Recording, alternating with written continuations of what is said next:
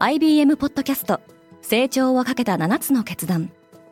成長をかけた7つの決断とは今後3年間に世界を形作ると予想される7つのビジネストレンドについて IBM が何千ものクライアントとの対話に基づき提言をしたものです。このポッドキャストでは変化の激しい時代において企業が下すべき成長をかけた7つの決断について日本 IBM の7人の専門家と考えていきます。今お聞きのリスニングサービスにてぜひフォローボタンからフォローをお願いします。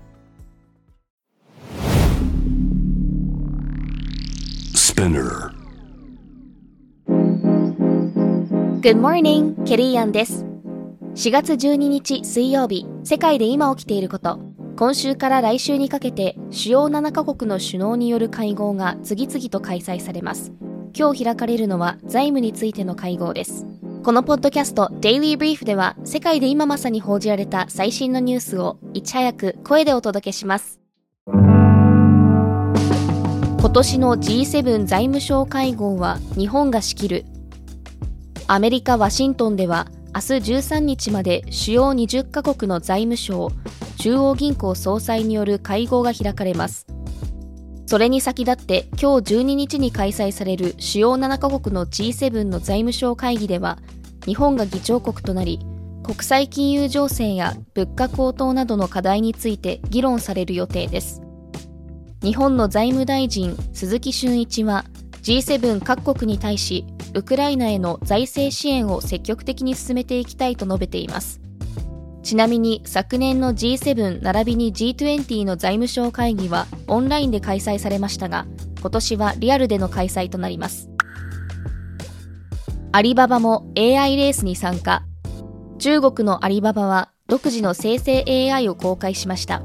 当初は自社のビジネス向けコミュニケーションアプリ DIN トークに組み込みミーティングの要約や電子メールの自動生成といったサービスに活用していく方針です。一方中国政府はチャット GPT のような対話型 AI に対する規制案を公表しました AI が作り出す文章は党の価値観を反映していなければならず国家分裂や社会不安を煽るような内容が含まれていたことが明らかになった場合罰金や刑事罰の対象になります。ツイッター社が消えた。アメリカのツイッター社が X コーポレーションと合併し、法人格が消滅していたことがアメリカの連邦地裁に提出された資料で判明しました。X コーポレーションは非公開企業で、X ホールディングスコーポレーションが親会社だそうです。ツイッターを買収したイーロン・マスクは11日に X と一文字だけツイートしましたが、詳細については説明していません。中国をめぐる温度差。今週 EU の外交安全保障上級代表であるジョゼップ・ボレルが中国を訪問する予定です。今、中国に対するヨーロッパとアメリカの姿勢はそれぞれ微妙な温度差が生じています。先週、フランス大統領のエマニュエル・マクロンが訪中し、習近平国家主席との会談に臨んだ際にはヨーロッパがアメリカに合わせ中国に対して過剰反応してはならないと発言アメリカの複数の議員がこれに反発する事態が起きています水不足は限界に近づいている。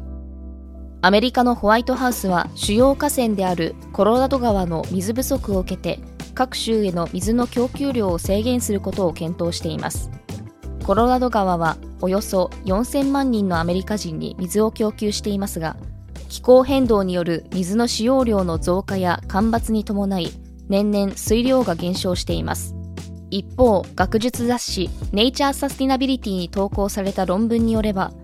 水不足に直面する南アフリカのケープタウンでは最も所得が高いグループと中高所得層が全体の半分以上の水を消費しておりその大部分はプライベートプールや洗車といった不要不急の目的でした。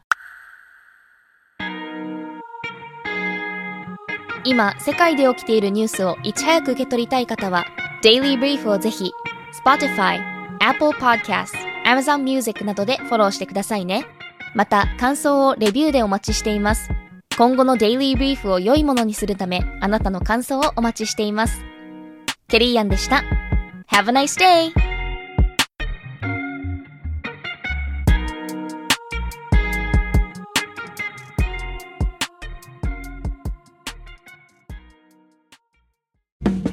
リスナーの皆様より多くのリクエストをいただいている話題のニュースを深掘りしたエピソードを週末の有料版で配信中です。